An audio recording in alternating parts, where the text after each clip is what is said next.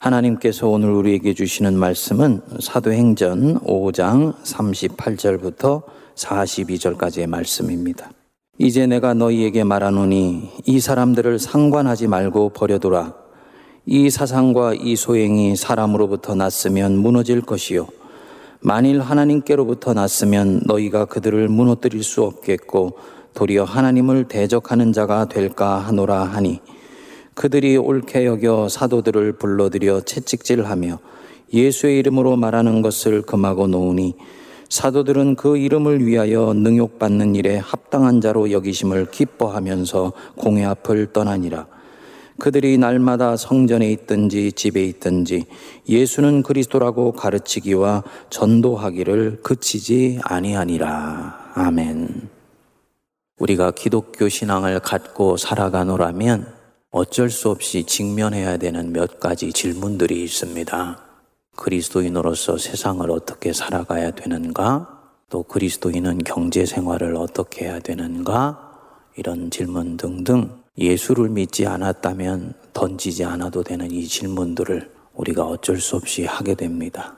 그 중에 한 가지가 이단이나 사이비에 대해서 어떻게 분별을 하고 또 그런 이단과 사이비에 대해서 어떻게 반응을 하며 입장을 가져야 되는가라는 질문입니다. 바르고 건강한 신앙의 입장에서 이단을 대처하는 길에 대한 부분이겠죠. 근데 이것은 단순히 이단이나 사이비에 대한 부분만이 아닙니다. 좀 더 우리가 보편화해서 보게 되면 내가 갖고 있는 신앙과 다른 신앙관을 갖고 있는 그런 사람, 혹은 내가 옳다고 여기는 진리와 다르게 진리를 풀어가는 사람이나 단체를 접하게 되었을 때 어떻게 반응하는 것이 옳은 것인가, 성경적인 것인가 라는 부분과 연결이 됩니다. 우리 성도님들은 이 부분에 대해서 정리를 하고 계신지요? 초대교회 시대 때 이 예루살렘에 있었던 주류 유대교인들이 그리스도교인들을 보면서 바로 이런 질문을 가졌었습니다. 도대체 우리와 다른 진리를 전하며 살고 있는 저들을 어떻게 대해야 할 것인가? 그냥 놔둘 것인가? 아니면 밟아서 완전히 뿌리까지 제거해 버려야 되는 것인가? 적당히 선을 그어줘서 이 정도까지만 허용해 준다 하고 타협해야 되는 것인가? 이렇게도 해보고 저렇게도 해봤는데 뾰족한 답이 나오지를 않는 것 같았습니다. 이럴 때 우리가 가장 쉽게 쓰는 방법이 내가 가진 힘을 사용하는 것이지요. 이 예루살렘의 성전 제사장들과 사두개인들은 입법, 사법, 행정권을 다 갖고 있었습니다. 물론 이 당시가 로마의 식민지이기 때문에 가해사의 통치를 받고 있었습니다만 적어도 종교의 영역에서는 로마가 모든 식민지의 자율권을 허락해 주었습니다. 그러니까 정통과 다른 신앙을 믿고 있다고 생각하는 사람들에 대해서는 이 성전 제사장들과 사두개인들이 얼마든지 다룰 수 있는 권한을 갖고 있었던 거죠. 그래서 결국 사도들이 더 이상 자신들의 말을 들으려고 하지 않는다는 것을 알고는 이제 이들을 제거해 버리기로 결정을 하게 됩니다. 그래서 33절을 보시면 그들이 듣고 크게 노하여 사도들을 없이 하고자 할세라고 나옵니다. 이때 한 사람이 이들을 가로막아 서게 됩니다. 그리고 자신들과 다른 진리를 전하는 사람들에 대해서 대처하는 의미 있는 영적 기준을 제시하게 돼요. 그 사람 여러분들이 잘 아시는 가말리엘입니다. 34절에 보시면 바리새인 가말리엘은 율법 교사로 모든 백성에게 존경을 받는 자다. 이 바리새파 중에서 온건한 신앙 노선을 갖고 있는 힐렐파라고 있었는데 여기에 소속되어 있었던 사람입니다. 이 가말리엘은 역사상 아주 유명한 랍비 중에 한 사람입니다. 백성의 존경과 사랑을 받았고요. 사도 바울이 개종하기 전에 자기의 스승으로 삼았던 바로 그 사람입니다. 물론 이 가말리엘이 예수 부활을 인정한다든지 새로운 진리를 주장하는 이 기독교인들에 대해서 호의적인 것은 아닙니다.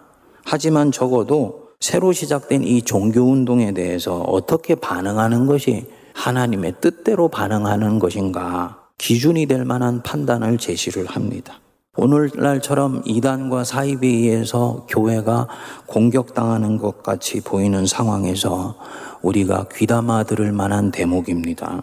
가말리엘의 관점은 명료합니다. 어떤 운동이 진정 진리인가 이단인가 그것을 분별하는 것은 복잡하지 않다. 그 오리진, 기원이 어디에 있는가를 보면 된다. 그 기원이 사람으로부터 온 것이냐, 하나님으로부터 온 것이냐.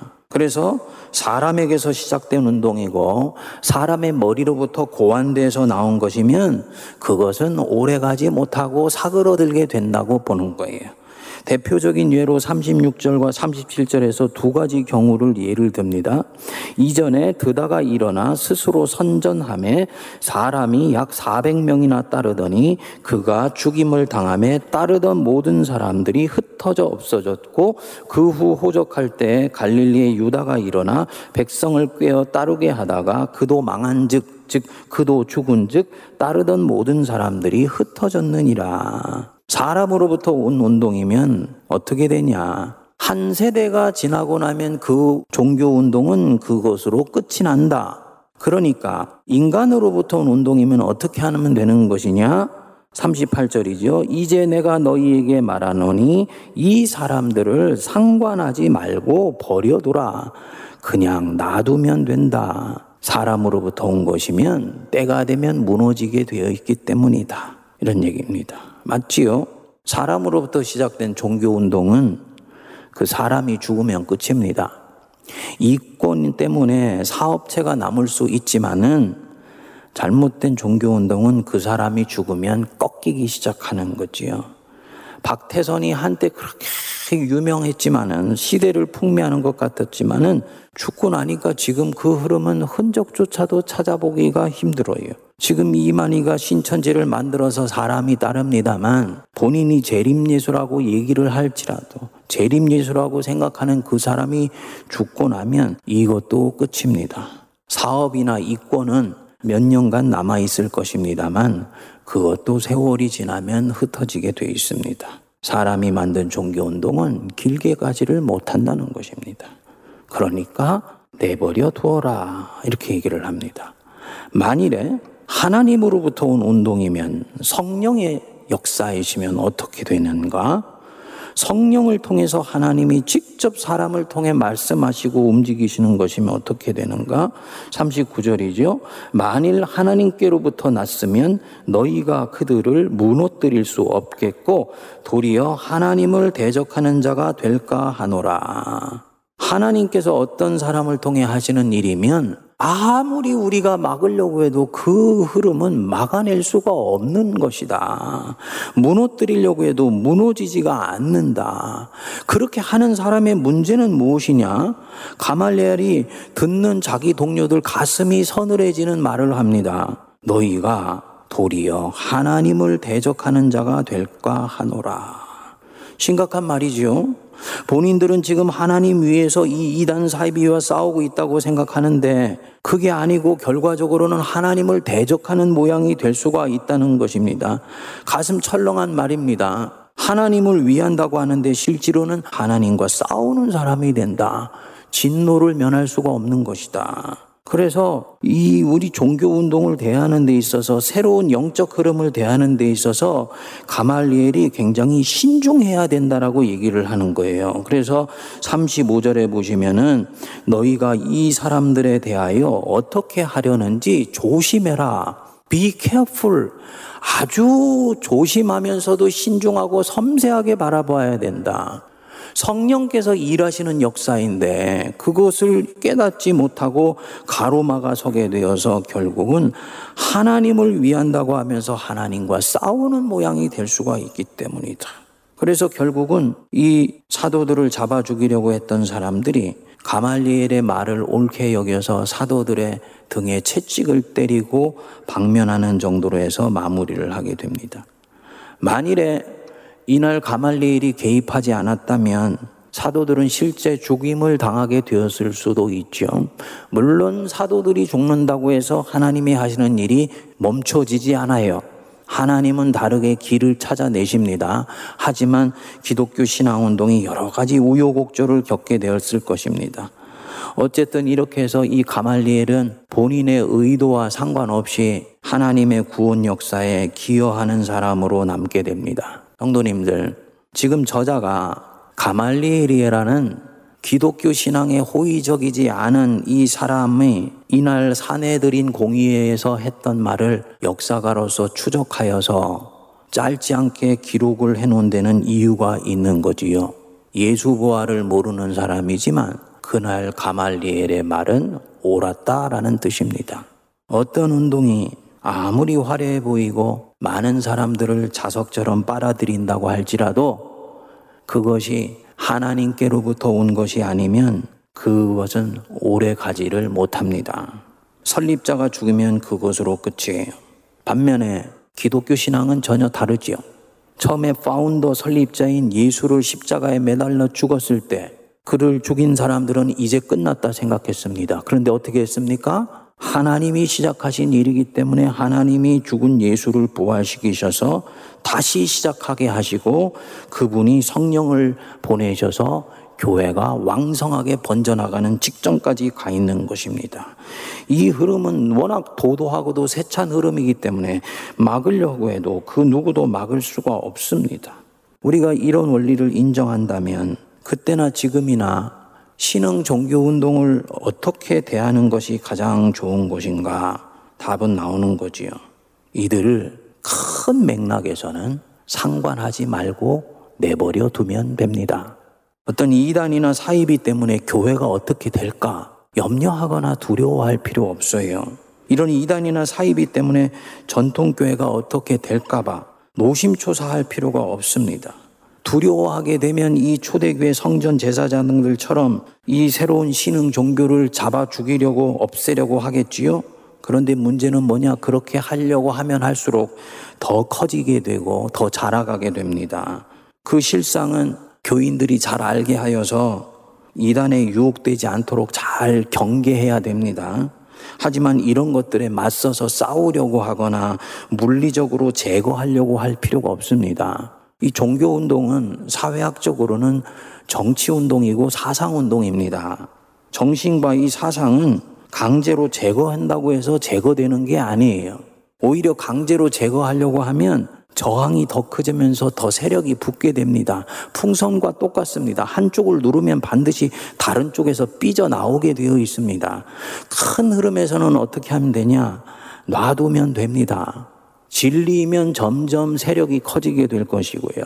진리가 아니면 세월이 지나면서 그 거짓된 모습이 드러나고 현실과 부합되지 않은 모습이 나타나게 되면서 서서히 사그러지게 됩니다.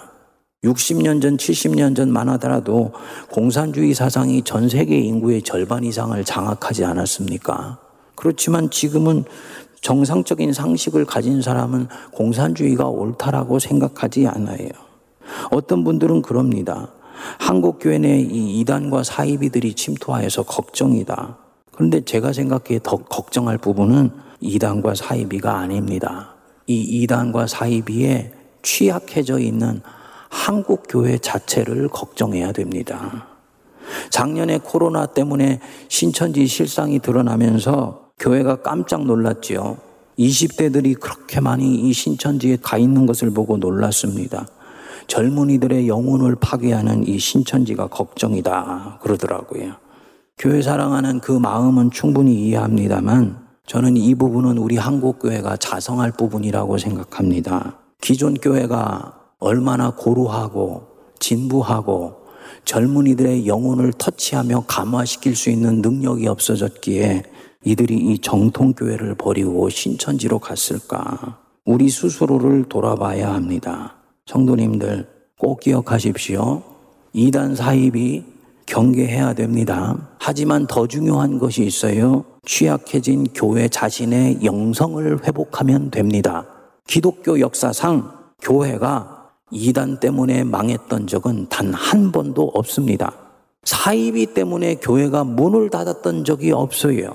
초대교회 때 수없이 많은 이단이 일어났지만 오히려 그 이단들은 교회를 더 강하게 하는 반작용의 요소로 작용을 했습니다. 교회를 무너뜨린 결정적인 요소는 항상 교회 내부 안에 있었습니다. 하나님을 잃어버리고 부패하고 타락했던 교회 자신이 결국은 그리스도의 적이었었습니다.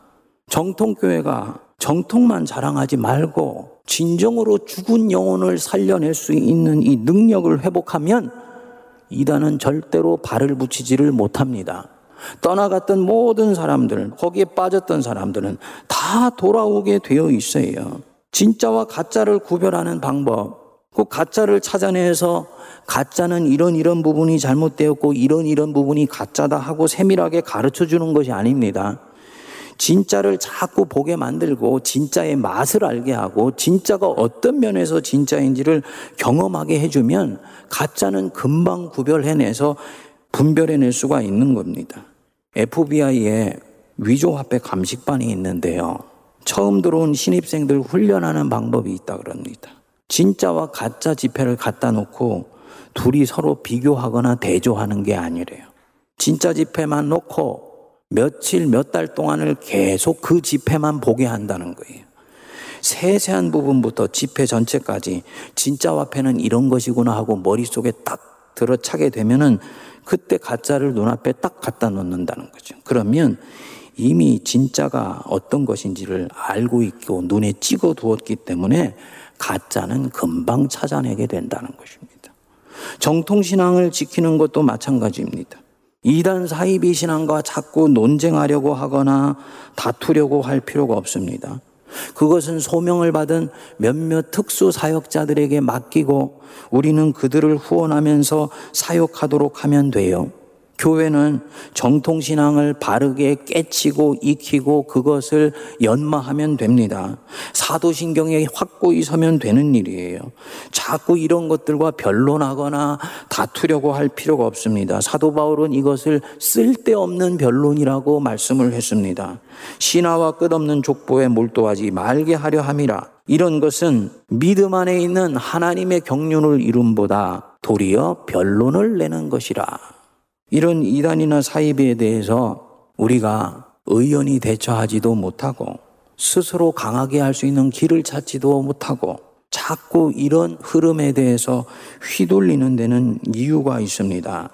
자기가 가진 진리에 대해서 자신이 없기 때문입니다. 제가 오늘 우리가 함께 묵상하는 이 본문을 살펴보면서 떠오른 질문이 있었어요. 좀 이상하지 않습니까? 어떻게 해서 가말리엘은 자기 동료들과는 다를까? 어떻게 가말리엘은 자기 동료들과 달리 이 기독교 신앙에 대해서 관대한 입장을 보이는 것처럼 나타날까? 그는 이 신흥 기독교가 두렵거나 혹은 무섭지 않았을까? 하루만 자고 일어나면 백성들의 영혼을 도둑질하듯이 훔쳐가는 이 새로운 기독교 신앙이 두렵거나 혹은 밉지 않았을까? 근데 오늘 가말리엘의 말을 잠잠히 들여다보면 이 사람은 다른 사도기인들이 갖고 있지 않은 그 무엇을 갖고 있다는 것을 보게 됩니다. 뭐냐? 내적 자신감입니다. 내적 자신감. 지금까지 성전 제사장들이나 사도계인들을 보면 늘 뭐에 쫓기는 사람들 같아요.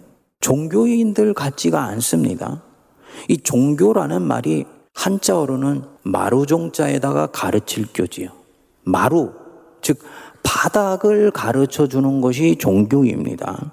본질을 가르쳐 주는 것이 종교예요. 보이는 현상에 머무르지 않고 보이지 않지만 영원한 그것을 가르쳐 주는 것이 이 종교입니다.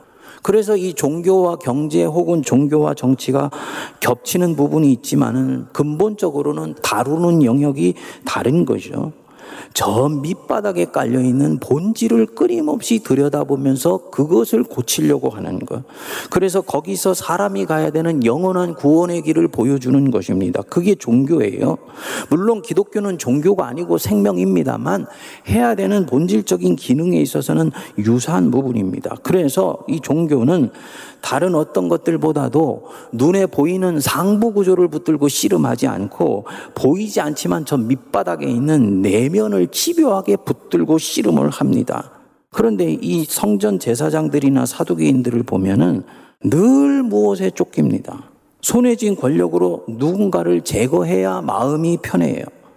기독교인들을 시기하고 질투하고 그 속에는 혹시 내가 가지고 있는 이 기득권을 빼앗기면 어떻게 하는가 하는 이 불안감이 떠나지를 않습니다.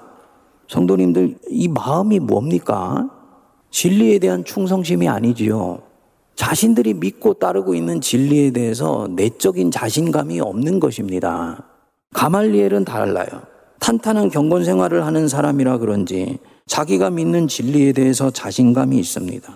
그래서 이 자신감이 밖으로는 신흥 기독교에 대해 여유와 여지를 주는 것으로 나타나지요. 관대함이 아니에요.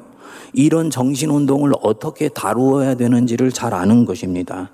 그거 누른다고 눌러지는 것이 아니다. 여유를 갖고 놔두면 그 실체가 드러나게 될 것이다. 자기가 믿고 있는 하나님에 대한 자신감입니다.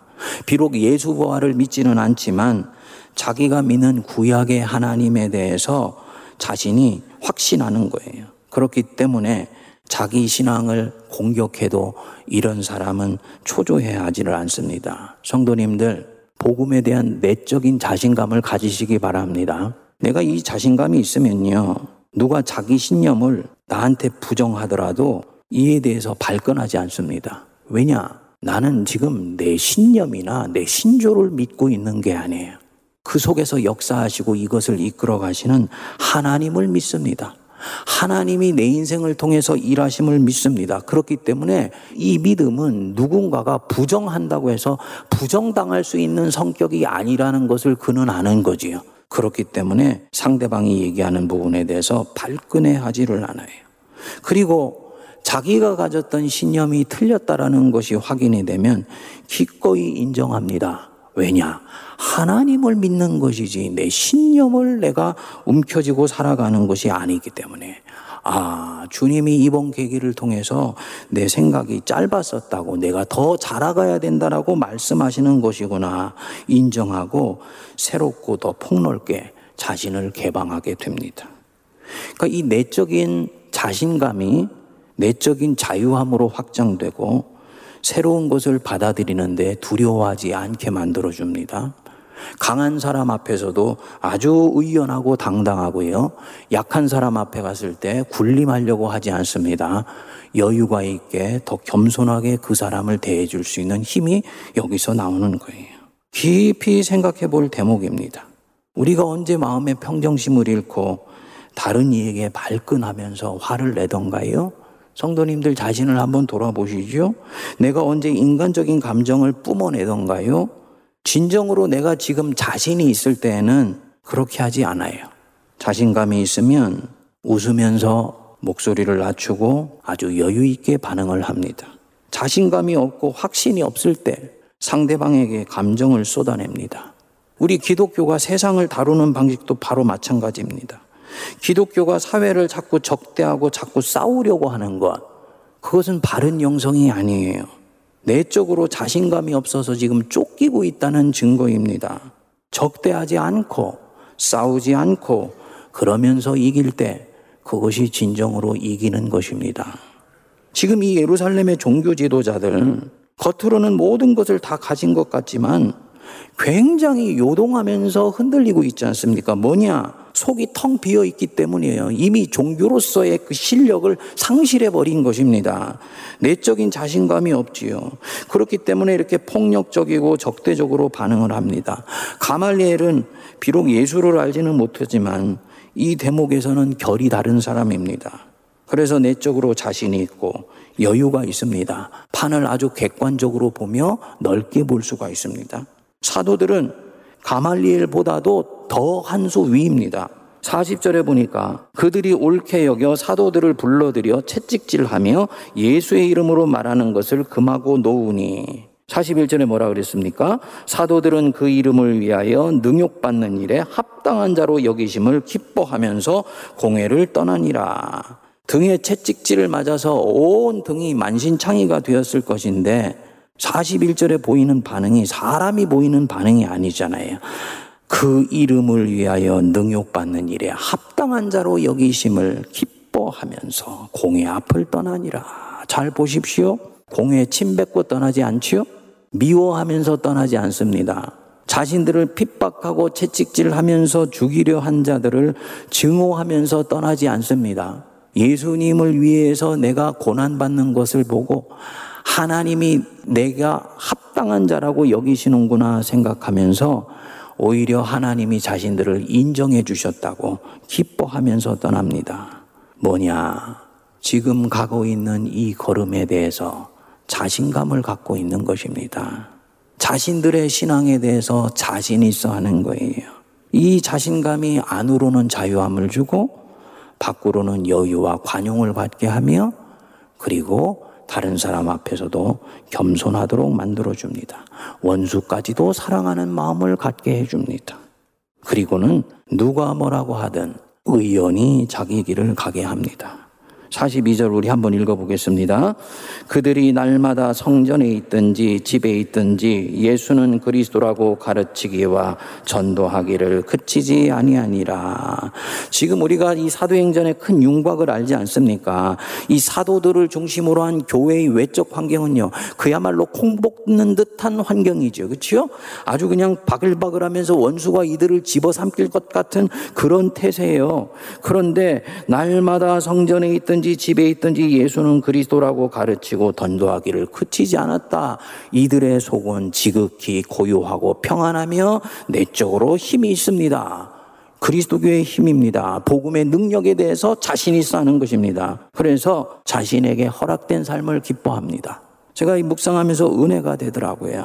아, 우리는 늘 지금 내가 갖고 있지 못한 것에 대해서 아쉬워하고, 아, 왜 내게는 그런 기회가 없었을까? 왜 그 기회가 나에게는 다가오지 않았을까 생각하면서 허락되지 않은 그 어떤 삶을 동경하면서 바로 지금 여기를 살아내는데 실패하지 않습니까? 그것 때문에 결국은 세월을 녹슬게 하는데 이들은 지금 내게 허락된 삶을 기뻐하고 감사합니다.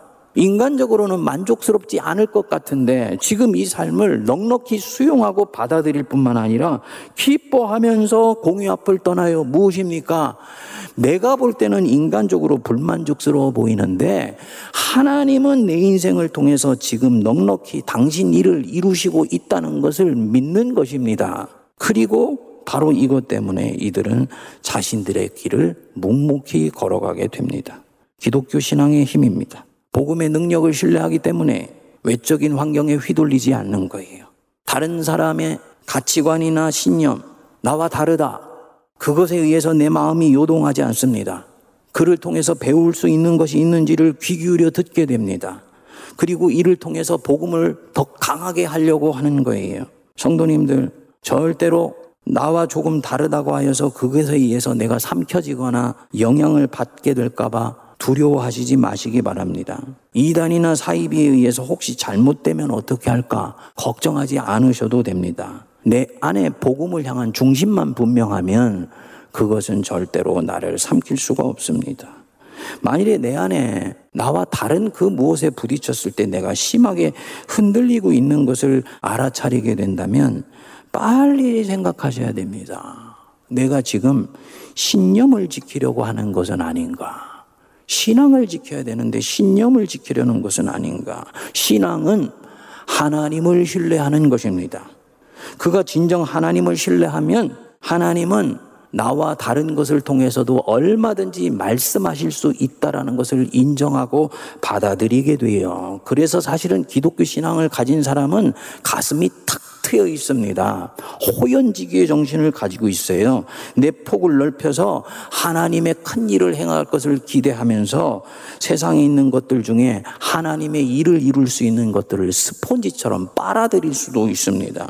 그래서 정말 신앙이 살아있으면 하나님의 하자도 말하지 않는 세상적으로 보이는 영화 한 편을 보면서도 거기서 하나님의 흔적을 찾아내는 거예요. 신앙의 교훈을 끌어냅니다. 부활하신 주님을 보고 만났고 그분이 지금 나와 함께 하시고 계시다. 믿습니까? 그러면 주님에 대한 자신감을 가지세요.